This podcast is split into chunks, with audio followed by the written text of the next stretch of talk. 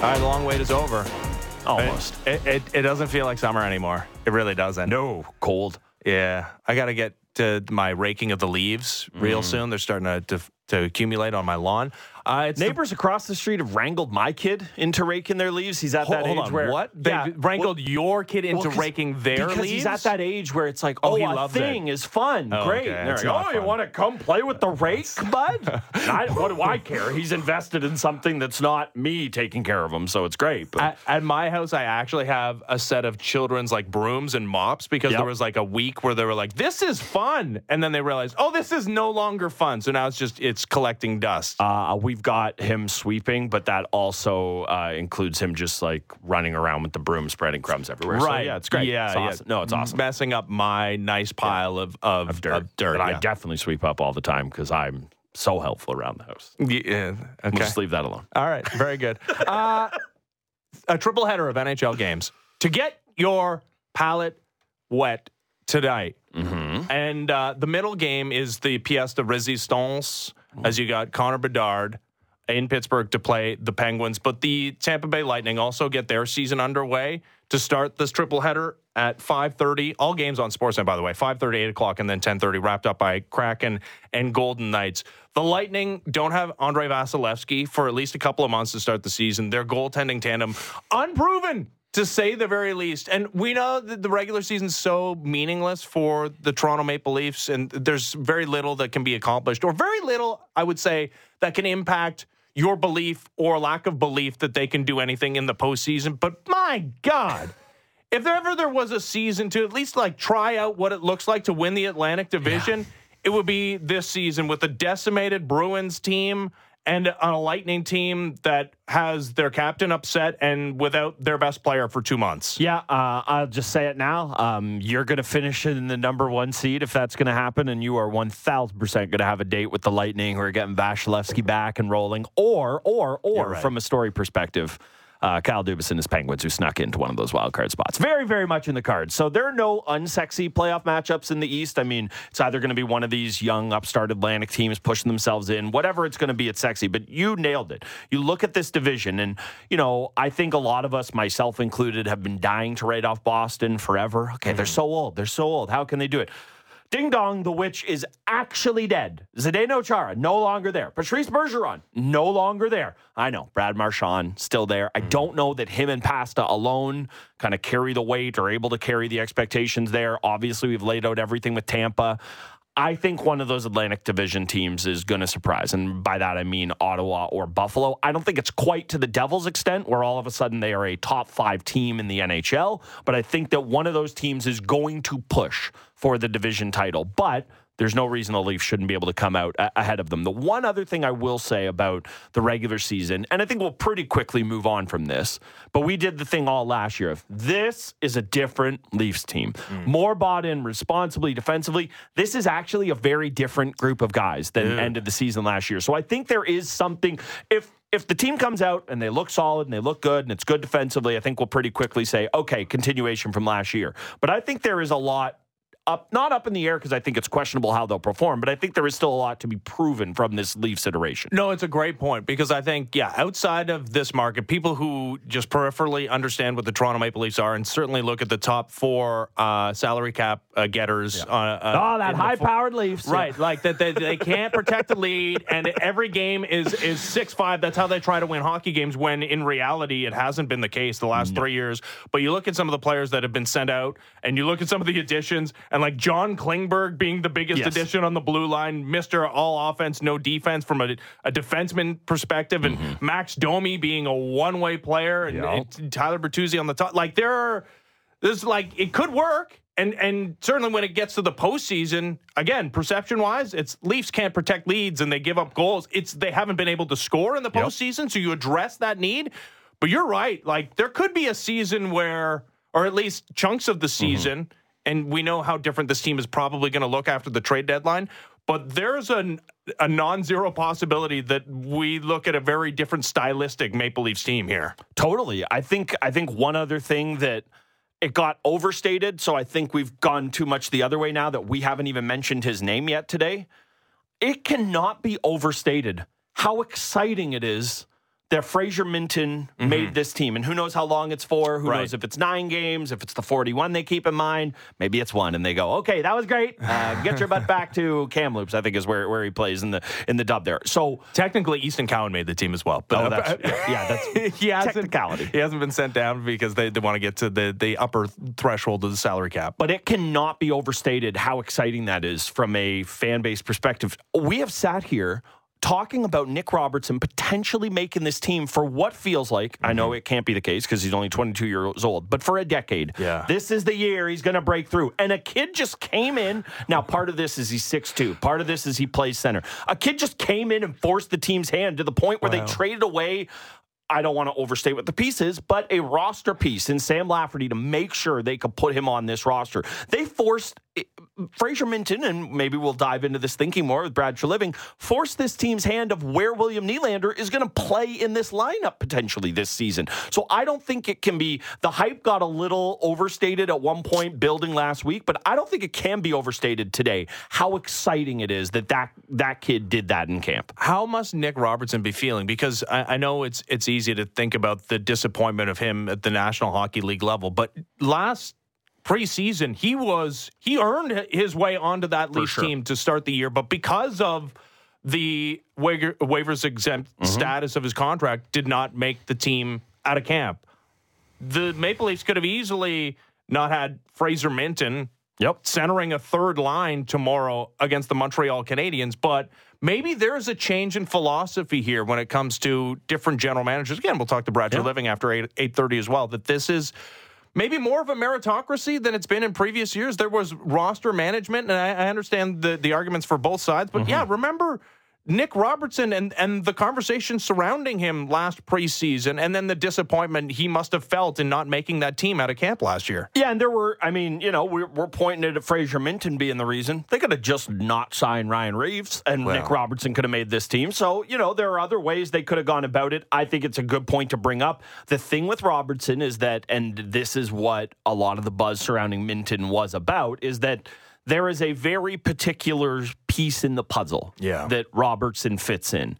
It's top six. If your third line isn't a checking line, maybe it's top nine. Ideally, you'd love to have a spot on the power play for him. And just, again, this team isn't the, you know, 80s Oilers like some people think of them as, but it is still pretty hard to crack the Leafs top six. It is still pretty hard to crack the Leafs power play. So there's just not the obvious fit. And everything with Minten is that, yeah, they hope he can find some chemistry with Nyes like he had showed in the preseason. But even if mm-hmm. he can just kind of play a north south, I don't want to say punt because I don't think you call a kid up from the WHL to have him be a punt player, but effectively just a nothing happens out there line. That can be in the cards for him as well. He could get bumped down to a fourth line left wing slot. And, you know, I don't know how much that helps his development. I don't know how much that matters right now for this team, but I think that's the difference there. And it's frustrating for Robertson, but them's the breaks when you're five nine and you're there because you shoot. Well, now the thing, the- the We're thing- talking about six two. The the, the if he was Fraser his brother, if he was his brother, just Yeah. just have him be the same size as his brother, and we're not even having this conversation. Yeah, that's a shame.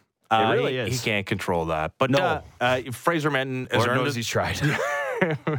Fraser Minten has earned his way onto this Leafs team with his performance in the preseason. Uh, he played six of the eight games the Maple Leafs played, It's gonna be during- gassed. including Saturday. you gotta give him a blow. in in Detroit, and he will be in the lineup tomorrow when the Leafs open up against the Montreal Canadiens. Penguins mentioned the marquee game of the day as they host Connor Bedard and the Chicago Blackhawks. I wonder how the Penguins are going to be viewed by Leaf fans this season uh, with the Kyle Dubas of it all. Yep. I, I think just in a general sense, that's an intriguing team. Obviously, with the the like time running out on the all time players that they have, Sidney Crosby and Evgeny Malkin, and them missing the playoffs by a single point a season ago because they lost to the Chicago freaking Blackhawks in Game 81. It's funny that that's their season really opening is. It really matchup. is. I mean, and and their loss, the, the benefit to a Florida Panthers team that made it all the way to a Stanley Cup final. But they go out and get Erik Karlsson. They're they're doubling down on the last couple of years of again two future Hall of Famers in the lineup, and Kyle Dubas exits a team that he helped form on the come up and joins a team that is very much in the very right now. I, I wonder if there's going to be at the end of the season if we're going to look at the ratings from from different regions and mm-hmm. like, wow, the Penguins with their addition of Erik Karlsson really saw a rating spike, and so much of that is going to come out of the city of Toronto? Like, is there going to be a hate watch component to the Penguins in the city of Toronto? Are people rooting for Kyle Dubas? I, it'd be interesting to see how that pans out this season. I think I think yes and no to all questions. I mean, we know Kyle Dubas is arguably sometimes people throw around the word polarizing when they just mean hated. Like you'll hear that a lot with Ross right. Atkins. Oh, polarizing figure in Toronto. No, everybody's on no, one pole just, there. there. It is uh, north, south. Don't know which direction's which, but they're all hanging out on one end. Kyle Dubas was a polarizing figure, and I think there are people who changed their opinion on him. I think people probably found their way more to the middle as as as his tenure here evolved. But I think people were kind of firmly in one camp or another. But I think that the interesting part of this is that you know, let's just call it a pro Dubas camp and an anti Dubas camp. I think everybody loves Sidney Crosby, but I think the guys in the anti Dubas camp, they really love Sidney Crosby. Right. All the things oh, they oh, yeah. feel about hockey, he is the personification of. Oh, they're they're in a tough place then. And it's it's a no win. I mean, either Sid, because I don't think there's a person who follows this game outside of Philadelphia that would not love to see Sidney Crosby get one more ring or at least another great run where he gets to be that serial winner. Babcock always called him. I don't think anybody would not want to see that. But there are going to be a lot of people who would love nothing more than Kyle Dubas to be the reason mm-hmm. that Sidney Crosby failed and couldn't get it done at the end.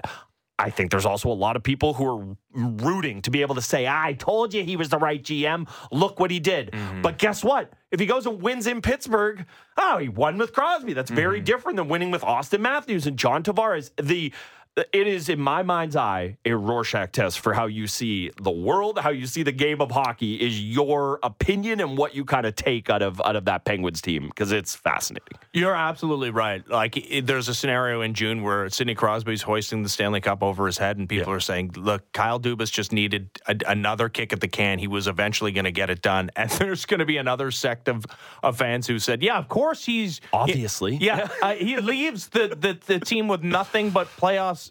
Disappointment like the, the players that he had in Toronto, none of them had a modicum no. of, a postseason success outside of Ryan O'Reilly, who decided immediately he's got get the hell out get of there. out of here, and he joins the team with a bunch of Cup winners yep. and and wins the Stanley Cup. You're you're absolutely right. There's a couple of really really spicy narratives, and secondarily to that, I mean, if the Leafs go out and win a Stanley Cup this season after signing oh, Ryan God. Reaves to a three year extension, Bertuzzi. going out and getting Tyler Bertuzzi and Max Domi and and going counter to a little bit of what they've been building under under Kyle mm-hmm. Dubas. There's a lot on the line for both Brad Treliving and Kyle Dubas this the, season. Forget I know this is sacrilege for me to say it. Forget the Leafs for half a second. How many times have we heard you need a number one shutdown stud? Mm-hmm. And if the Penguins go win a Stanley Cup with right. Chris Letang and Erik Karlsson on the ice for 46 minutes a night, because I highly doubt they're playing together. Yeah. What does that do for our belief? And the argument is, well, they're both Norris winners. They're both very good, but that's not what people talk about. They talk about your Hedman, your Ekblad, whatever, whoever else you want to put in that conversation when they talk about a shutdown defenseman. That's the other part of it that will be so fascinating. Is as much as the Penguins are a you know a much more kind of like old school built team, they have a more balanced offense because of the two centers they've got there they went out and added Erik Karlsson to this mm-hmm. team, the ultimate offense only. And the thing that I think is going to be really interesting about that part of it is that, you know, you hear people who have, or you, you hear people who've covered him in San Jose, going back to Ottawa as well, the idea that, look, he's a great player, but there's a way your team has to play. It doesn't have to be totally structured around Karlsson, but you have to let him freelance. You have to put him in positions to do what he wants to do. And, you know, if anybody can make that work, it's that leadership group there. But I feel like they have a pretty uh, certain understanding of the way they do things there, not just because of Crosby, but think how long Mike Sullivan's been behind the bench. So I, I cannot get my eyes on that team enough, especially early on in the year. Uh, and all focus will be on them in this market today because there's no Leaf game until tomorrow. For shame. Uh, tomorrow they play the Montreal Canadiens again on Sportsnet. Today, Triple header, though. Uh, Connor Bedard making his debut against Sidney Crosby and the Pittsburgh Penguins. All right, time now for something to chew on, brought to you by Great Canadian Meats.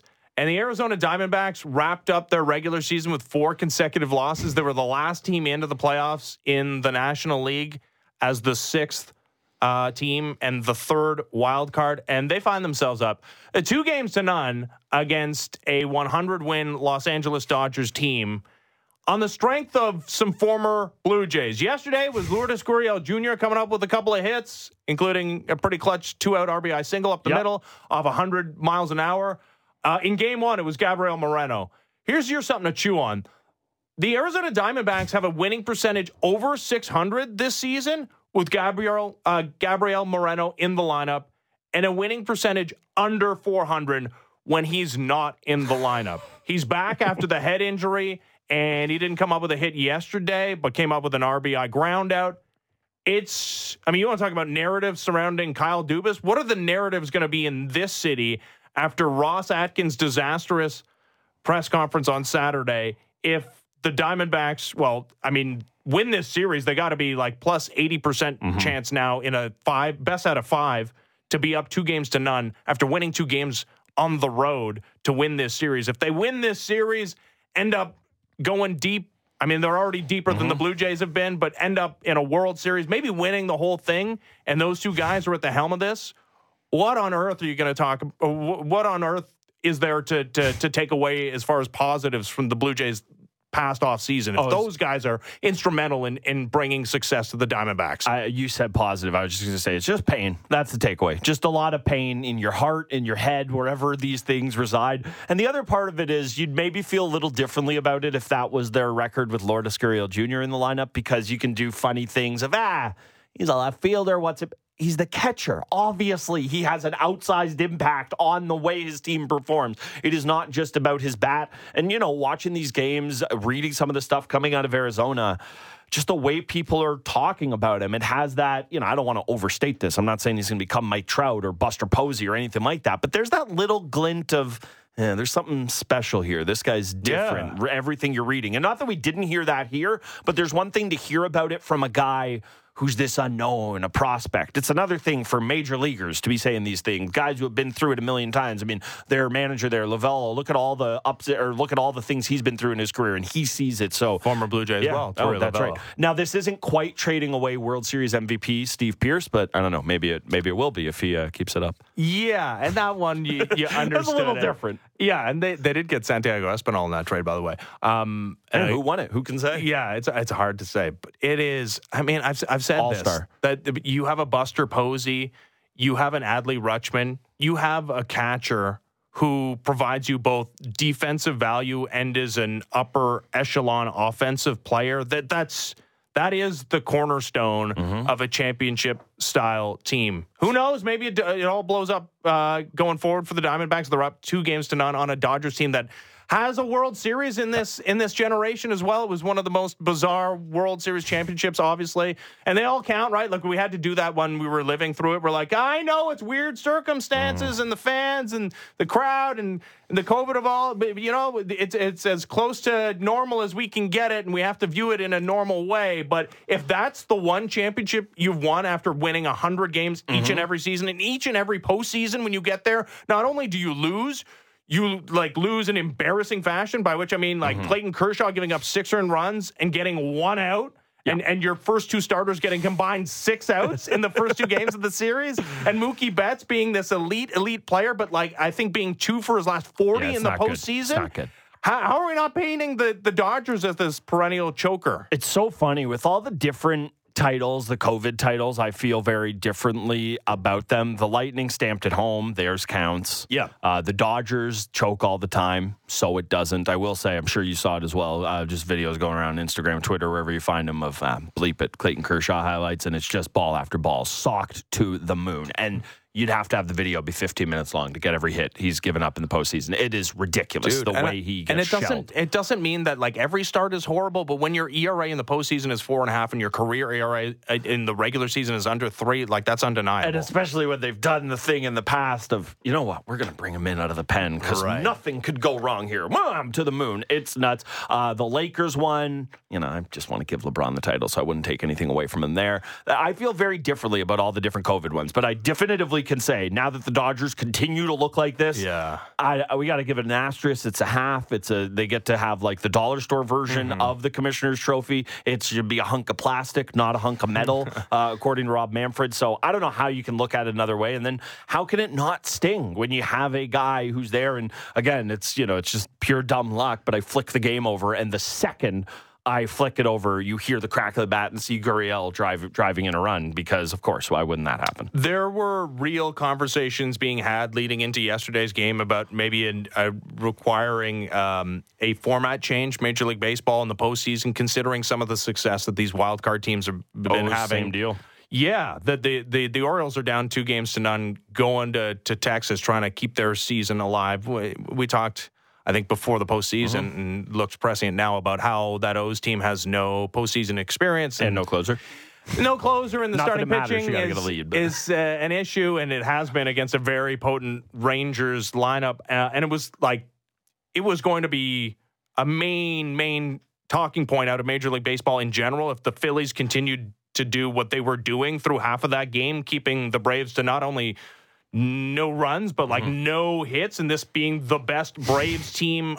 Um, maybe in recent vintage, and certainly the best offense in the National League, if not all of Major League Baseball, and not being able to score a run. Instead, they come up with, I mean, the the most exciting moment. Actually, two of the most exciting moments because the the Austin Riley home run in the the bottom of the eighth inning. Awesome. I, I can't imagine anything more fun than hitting a postseason home run to give your team the lead, and then immediately fireworks going up as you're rounding the bases. Did look cool. And then to win a game in the ninth inning on a walk-off double play, 8-5-3, which has never actually happened, that that combination double play in in in Major League postseason history. to to win it in that fashion is about as as exciting a way as, as you can win a postseason game. Yeah, if in case anybody missed it last night, Harper's on first for for the Phillies there. I forget who it was who was at the plate and the ball was leashed to deep center field, a little bit to the right and Michael uh, uh totally uh, I was about to call Michael, Michael A. Harris. Michael Harris, not Michael A. Taylor. Still burned in my brain because he made about four catches that looked, I don't know, about 70% as good as that, if we're being perfectly honest. That was an incredible play. The ability to get the ball back in. It was Riley who actually threw him out to to your point is just that's incredible stuff. That's what the postseason's supposed to be all about. And man, Lord knows we've seen the opposite side of it here a million times, but that was awesome for those people in Atlanta. And I am I'm glad we don't have to have the conversation about having, you know, so there's 5 days off that these teams who do not participate in the wild card round It's have. a lot. It's more than they get Ever. Even at the All Star break. so the, the Major League Baseball players, maybe more than any other professional athlete, are creatures of habit. And It's you, them and golfers are honestly the only two I can think of. I mean, we we've heard the stories about Kevin Gausman and the re, the routine he has between starts. Um, ask any Major League Baseball player that to get through 162 games at their best, they need to have certain things that they go through, and they have to have certain routines that they go through each and every day. And it's good to get healthy. It's good to have a day off, maybe even two. But when you're talking about five days, the rust versus rest conversation, it's real. And it was manifesting itself in results. So, as much as I'm kind of rooting for the Phillies because that's such a fun, exciting team, I, I was I was fearful that the narrative was going to be that this playoff format is unfair because I think there's a legitimate argument to it.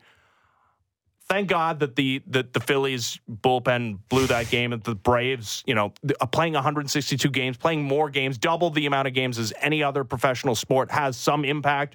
That that is not just wiped away. I understand the playoffs is more of a crapshoot than you would like after playing again every single day for six months. But yeah, the the Braves going out in the first round meekly, the Orioles going out in the first round meekly, the Dodgers going out in the first round meekly, the Astros less so because one, their series is tied up at ones, mm-hmm. and two, I think anybody that watched that Astros team understands it's a diminished version of the one that won the World Series a year ago.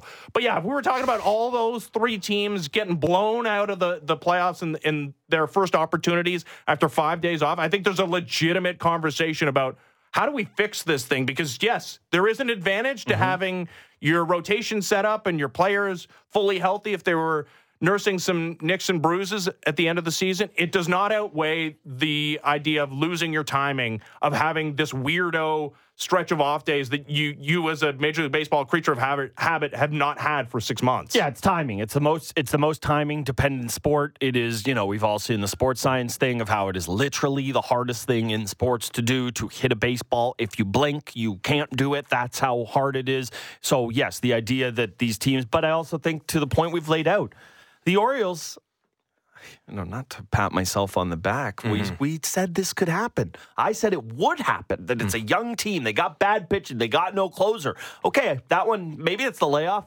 Maybe it's just not their year. Maybe they should have pushed some chips in at the deadline while they had a young and inexpensive team. The Dodgers, perennial chokers. Mm-hmm. I don't know. They might have choked if they had two months off. They might have choked if they had two minutes off and they had burned all their starters. So I think the Braves are the one team that maybe would have made you feel differently about it because yeah. of the pure machine that they are. But that now Phillies team was in the World Series. That's what I was going to say, and I know we don't always do this in baseball, but those Phillies teams are just winners. They find a way. They know mm-hmm. how, and they're a really good team with great starting pitching. So I, I totally see the point you're making, and I'm happy we don't have to have that conversation because I think you can look at all of those series and kind of explain it. Young team, chokers, tied, tied.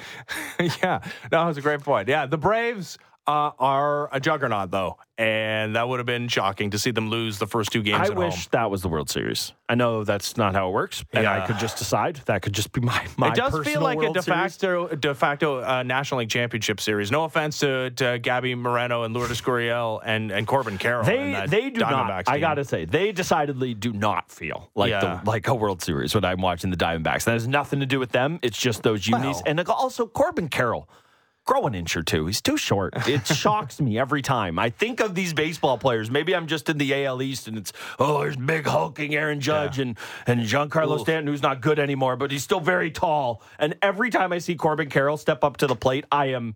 I should stop being shocked because I see it all the time now, mm-hmm. but I am floored every time I see how small he is. And I don't even think he's like a, an absurdly small baseball player, but he looks tiny. Speaking of the American League East, still looking for its first postseason victory. Blue Jays 0 for 2. Okay, Rays it, 0 for 2. And now the Orioles down 0 2 in their series against the Rangers. Does it change the feeling? Like, I know playoffs crapshoot, and we've kind of explained it, all the yeah. stuff. Rays were hurt. Does it change your opinion on the season much or at all? I mean, maybe going forward, that the idea that, you know, the the rest of baseball is such a joke. I think I think if you're a fan to stop that. Well, if you're a fan of well, specifically, I guess an American League West team because you you you had two teams into the postseason and a third team just make uh, just miss it, yep. and yeah, you got the Astros as the defending champions and at least have a victory and are going to Minnesota and I think still as the favorites to win the series and the Rangers up two nothing on that Orioles team. You're not having the conversation about the American League East next season, even if they end up you know, racking up 10 more wins than the American League West winner as this dominant force. And you know what? I guess you can do it if you're a fan of an American League Central team as well, because not only did the Twins sweep away yeah. the Blue Jays, they did pick up a victory. Man, Pablo you can Lopez do it, You can do so it if good. you're a fan of the Twins. I don't want to hear the White Sox poking their head up about, oh, this this this Central's tougher than you think. Mm-hmm. No, it is not. Mm-hmm. It stinks. Maybe the twi- the Twins might be good but that division I can confirm stinks. Yes. Yeah, it's yeah. Can't confirm. hard to argue. Can't confirm. Everybody else finishing below 500. All right, when we come back, all eyes on the Toronto Blue Jays on Thursdays. Mark Shapiro is going to step to the podium. Got to figure it's going to be better than what they put forth on Saturday with Ross Atkins. Hard to be worse. Really is. Shi Davidi, no doubt, is going to be there on Thursday. He was there on Saturday. He joins us next as the Fan Morning Show continues. Ben Ennis, Brent Gunning, Sportsnet 590, The Fan. Dive deep into Toronto sports and the NFL. The JD Bunkis Podcast. Subscribe and download the show on Apple, Spotify, or wherever you get your podcasts.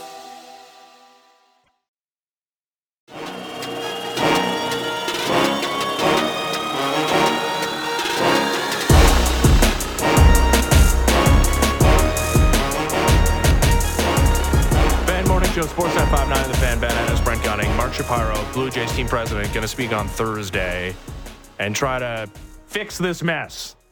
That was a mess after Wednesday's loss to the Minnesota Twins. it got messier on Saturday when Ross Atkins said, No, that was all John Schneider. He's acting on, on his own accord. He has final say. I was surprised he made the moves that he did, including removing a dealing Jose Berrios after allowing a leadoff walk in the fourth inning of a must win game. And he brought in a lefty reliever who ends up being a lefty starter who mm-hmm. has an mm-hmm. ERA approaching five in his career as a reliever and had an ERA over five in the last month of the regular season. I, like you, was surprised. So he's going to try and put the pieces together on Thursday. And there's a feeling within this city, Brent, because even as disappointing as the season was, and it, even as directly a line you can point to the decision making of the front office and the both the regular season uh, failures. I mean, 89 wins was, you know, they got into the playoffs, but clearly not what this team had designs of doing when they were World Series favorites and expected to co- compete at the top of the American League East during the regular season. Even with the straight line of hey, you gave up offense to acquire defense mm-hmm. and you mm-hmm. played good defense, but you gave up too much offense. Mm-hmm. And the reason you didn't perform to expectations is because you didn't score enough. Even, and even with Lourdes Gurriel Jr. and Gabriel Moreno killing it in the postseason, and even with Dalton Varsho being a bottom 10 offensive everyday player, this season, I don't think Ross Atkins was in danger of being fired at the conclusion of Wednesday's game. I feel differently after watching Saturday take place. And not just Saturday take place, but everybody around Major League Baseball. And I know there's some navel gazing here and like, you know, maybe I'm thinking that the media is of, of more import than it actually is. But the, no. conver- the conversation around this team and Ross Atkins has been so strong and so vitriolic.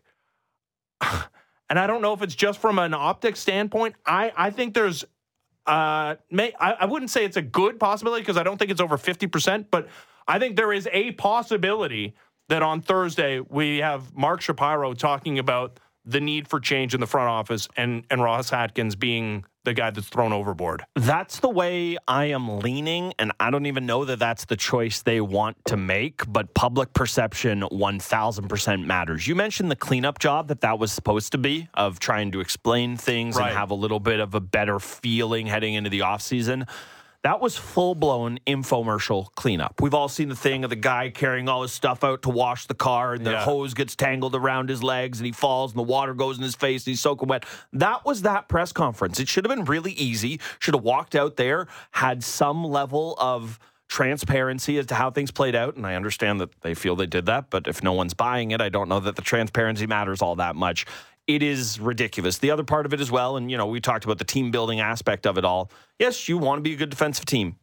Unless you correct me if I'm wrong, no one's ever won a baseball game zero to negative one. So you still got to go out there and get some runs. And I understand. Hey, they scored one run in the two games against the Minnesota Twins. Well, then can you win a series if it's not a one game wild card series? Can you win it scoring just one run? No, I think that's impossible. That's you impossible. Can't spread like a half a you run can't. each game. You no. can't. They'd love to. If oh man, if they found a way, then they truly would have cracked the code. I we we have said it over again. I'll say it again here. I cannot recall a time in recent vintage in this city when it has been so vitriolic towards mm. a front office. There have been times where people have been unhappy, but this 1000% disapproval rating is, is kind of what it feels like. Well, it feels like, honestly, the early days of Mark Shapiro and Ross Atkins when they replaced Alex Anthopoulos, who, yes, before they actually won some games in the back half of 2015 and then got all the way to American League Championship Series, he was on the hot seat as well. Mm-hmm. I mean, it was, you know, revisionist history is an interesting thing, but go back to the yes. beginning of that 2015 season and the the way they started that season at 50 and 51 and remember the conversations around Blue Jays fans when it came to Alex Anthopoulos and what he had done in his tenure, but he made all the trades at the deadline. The team went on this insane run. They were a team that was very capable of winning a World Series and was a couple of games away from from getting there. And for my money, the superior team from a talent perspective mm-hmm. than the Kansas City Royals. They end up losing two in six games of the American League Championship Series. Immediately that offseason, it's Mark Shapiro's team. He becomes team president, and Alex Anthopoulos is offered a chance to remain on as general manager, and we don't know the actual specifics of the conversation that happened between Shapiro and Anthopoulos. But you hear from enough people that you, you understand that there's, yeah, okay, he was offered a bunch of money, but money is one thing. Respect Man, and, and working environment is heard another. this recently at all? Well, this is it. Mark Shapiro waves goodbye to the Canadian kid uh, who, you know, was, you want to talk about um, Beloved. perception and engaging with the media and, and front facing and somebody that put on a, a, a positive face to uh, what was happening behind the scenes. Alex Anthopoulos, that you wave goodbye to him to bring in a guy who started off. You know, you you think Ross Atkins is is rough in front of a microphone now? Go back to the early days of him as Toronto Blue Jays general manager. You you go to your former franchise, you acquire a guy that you know well that's going to execute your game plan, which is a big part of the conversation I want to have next. Yes. Um, and those early days were rough, especially considering, okay, you made the playoffs in 2016. That was a team clearly on the decline. And then there were some public comments about, hey, if it was up to me, I would have torn this thing to shreds and we wouldn't have continued to compete. And you made it all the way to the American League Championship Series in 2016, 2017, less so. And then there was a quick rebuild. And then all of a sudden, I did feel like Atkins and Shapiro, all of that stain of the early uh, tenure negativity was washed away by the time that that young core was starting to realize its potential, made the playoffs in 2020. Yep. We're seemingly all the way back to 2017 with this group that the fan base has been so put off what they've seen both during the regular season, but more specifically from a public relations standpoint, it, it is it is rough. I didn't think we'd get back there so quickly, and maybe that speaks to the, the fickleness of, of sports fans. I know this isn't exactly where you're going with this, but I, I'd be I'd be dumbfounded if I didn't go here because this is where my mind's going. Is that think about how lucky the players should feel about this. I mean, Bo and Vladdy have never won a playoff game, and we were really mad about that in the aftermath. Since Saturday, I don't think anyone said a thing about a player. This No. pickoff at second base never even happened. Oh. Jose Berrios, I mean, obviously he's not to blame at all, but it's like we didn't even talk about how good his start was somehow anymore. Kikuchi, don't wear a thing. It, honest, I. did Galaxy just- brain? Did I just walk myself into a spin zone that they took all the pressure off of their young core Yeah. by having such a disastrous performance at the microphone on Saturday? And that is why there was so much lead time to Thursday to try to see the way this plays out. Because mm-hmm. honestly, if you were to write up a way to get rid of the pressure and the feeling of unsuccessful playoffs that is surrounding, let's be honest, those two guys specifically, I don't think you could do a better job of it. And Yeah. I don't think that's what happened, but it did just, I'd be lying if the Galaxy Brain thing didn't just happen. buddy. I don't think since Saturday eh, eh, eh, until this very moment because I you was even like, thought about it. I was searching for it. I hadn't thought about the thing that was maybe the most frustrating thing I've ever seen in Major League Baseball, and that was Vladimir Guerrero Jr. getting picked off second base, representing the tying run with the best player at the plate in, in Game Two in, in the fifth inning. I hadn't thought about it because all that's swimming around in my brain Maybe he's the genius. Oh, eh. man, I hate that I did this. is Ross Atkins throwing his manager under the bus on Saturday. So this is the the the, the point I, w- I wanted to come around to because I mentioned this is Mark Shapiro's team, and I do think he's. Boy, I would love for a question to be asked of him on Thursday about how involved in baseball operations decision making he is. But I think from an optics perspective, and and even if it goes beyond an optics perspective, like we know at least he's a part of the the is- and maybe the, the major contributing factor to the stadium renovations and the business side of this baseball team. So that is that protects him from criticism to some degree. Mm-hmm. But here's probably the reality that it all flows down from him. And while he's doing the the business stuff and he's doing a great job with the renovations and that's that's on his plate for mm-hmm. sure, that nothing happens in baseball operations without Mark Shapiro's express written approval. Express written consent in Major League Baseball is needed to whatever the thing is Yeah. that gets robot voiced after a game. Exactly. That's, you nailed it. That's Mark Shapiro. I wish I had that off the top. I God, know, it would have sounded that so been good. Mark Shapiro was his handpicked successor to Alex Anthopoulos. And if you Ross want to, Atkins, sorry. sorry, Was- what did I say? You said Mark Shapiro. He It'd be quite the thing if he pick said, himself. I have a genius. Yeah. His name is Mark. No, only Kyle Dubas does that, where he looks for a general manager. He's like, "It's me." no, so he picks Ross Atkins, a guy that he knew well from his time in Cleveland, And yeah, Ross Atkins, just like John Schneider, is able to come up with his own ideas and maybe there's a brain in there. dude, and maybe even has the final say on some baseball operations things. But it's Mark Shapiro running this thing. And if he's cast aside before Thursday, on Thursday, because it's an untenable situation, because of the relationships within that building who understand that there's our boss mm-hmm. who took to a public forum and decided not to take any blame for the departure of our team from the postseason, put it squarely on one guy who's in, well, just completed his first full season as a major league manager. And that's untenable just from a like an organizational mm-hmm. standpoint that that the employees will, will not stand to have their boss be somebody that they loathe and, and, and can't trust to have their back with any decision making. All right, so he's gone, and in comes James Click, who's already in the organization, Right. was the general manager of the Houston Astros a season ago. And I think there's a probably a lot that, that James Click and Ross Atkins disagree on, and, and, and maybe they don't have identical baseball philosophies. But again, who's the ultimate big brain at the very top? It is Mark Shapiro. How different do we expect it to be with a new general manager in place, if in fact that ends up happening before Thursday on Thursday?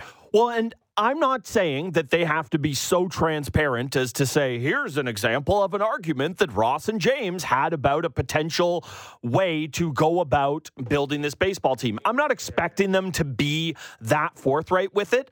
But if there is somebody coming from within the organization, that is going to take the helm. And I think everyone expects, if that's the case, it would be James Click because of how he's viewed through, across the game, yada, yada, yada. I think there is, especially given the tenor of things surrounding this team, there is some explanation deserved to the fans of why this is different or even why the change was made. Even if it mm-hmm. is just that was bad messaging and we cannot stand by that. I think people need a rhyme or reason for why it would be different. I don't I don't know that it would be. Maybe again, there's a less truthful version than we get like we got on on Saturday, but I think that that is what people would need to hear. Is it worth making a move like that just for optics' sake? Like, is it a good idea to to, to if you tr- if Mark Shapiro How much do you believe in him? Well, that's, it. Like if if Ross Atkins actually thinks that, or if Mark Shapiro actually thinks that Ross Atkins is actually the best man for the job, and his decision making, well, it didn't work out this season. Like he's an asset to to this Toronto Yep. Blue Jays baseball team. But boy, when he steps in front of a microphone, it's not the first instance where he's put his foot in his mouth and team control. yeah, and uh, the Anthony Bass stuff like is ringing around in my head Oh too. yeah. Yeah, Somehow I forgot about that. Yeah. Well, I know how. Yeah. There's a lot that's happened since then. Brent, is that is that enough of a reason? Because it like on it seems surface, right? It seems like again, if the Blue Jays are winning, who cares what the messaging is? You only care about it when you're losing. I'm sure this team doesn't expect to be in the same situation next year. And Mark Shapiro would tell you our best chance to win next season is with Ross Atkins as the general manager. If you, in fact, truly believe that, is it worth casting a guy aside because he keeps screwing up in front of a microphone? I think the answer to that, you kind of need two questions to know the answer to that. I think one, you need to know how involved Mark Shapiro still is with baseball decisions. And there are there's different types of baseball decisions, right? There is, eh, we're gonna call a guy up, we're gonna do this roster move versus big picture. We're going to sign Bo Bichette to a lifetime contract. You know, these are very different decisions. I imagine Shapiro very involved in one of those, maybe less so in the other. But the degree to which he is involved day to day, I think that matters because if he is still somewhat involved or super involved, then I think that you can make a change for effectively PR reasons. And I think the other part of this as well is that if you think Ross Atkins is, you know, these are super uh, un impossible to define numbers. But let's say you think Ross Atkins is 5% better at that job than James Click is. Is that enough to be Yeah. worth the PR hit? Because personally, for me, I don't think it is. Now, some people would say if he's 0.1% better, who cares what he says to people? I don't think that can carry weight now. I actually think it has gone too far. And quite honestly, I think in the year 2023, forget that. In the year 2005, these jobs stopped being about strictly what you were doing with trades or signings or whatever. It, this is all a part of it. So I think that though those questions answer your question. Well, and the other part of it is if you, and I, I think the perception is still good around James Click, despite the fact that he was removed after a World Series title in Houston. If you're, Uh, we can't joke about that here, though, because of the leadoff batter. yeah, um, if you're afraid of losing James Click, um, That weighs into it as well, for sure. like the Dodgers might have been about losing Alex Anthopoulos, who eventually found his way back into a general man. Like if you're a good general manager and people believe in you, you're going to be in the the hiring cycle. Maybe as soon as somewhere else this off season. If you're afraid of that happening with James Click, I wonder if that that weighs into the decision making. Uh, Thursday is going to be an interesting day in in Blue Jays land. All right, time now for the wake and rake. So we have hockey games to talk about, Brent. A triple header of hockey action starting at 5:30 on Sportsnet. It starts with the Predators in Tampa to play the Lightning, who do not have Andrei Vasilevskiy, and you know where that's reflected in the total at six and a half. And I think you're going to see a lot of these from the Lightning, and, and at least until they establish that they can play some some defense uh, in front of a couple of goaltenders who make less than a million bucks and have combined 35 games of NHL experience between the two of them. Six and a half is the total. Predators and Lightning. And on the the money line, the the Lightning are the favorites at home uh, uh, against a, a Predators team that's not expected to do all that much this season. Go under. The Lightning are going to be super locked in early on in the season in terms of we need to have a wall. It is basically going to look like the Hurricanes team that played in front of David Ayres. I am uh, not as bullish as Tampa as I've been in years past, but there are still a lot of good bones there, still a ton of good players. So I actually like the idea of the under there. Preds can't score a lick anyways. Lightning have players that can light it up, but I think those teams will be kind of dialed in early on in the season. Uh, the middle game is the marquee game of the day. It has Connor Bedard in Pittsburgh to play the Penguins. Uh, total there again six and a half, and the uh, the Penguins are favored. They are minus two fifty favorites against a Blackhawks team that was awful, awful enough to win the draft lottery and the the chance to draft a Connor Bedard, but also a revenge game for the Penguins.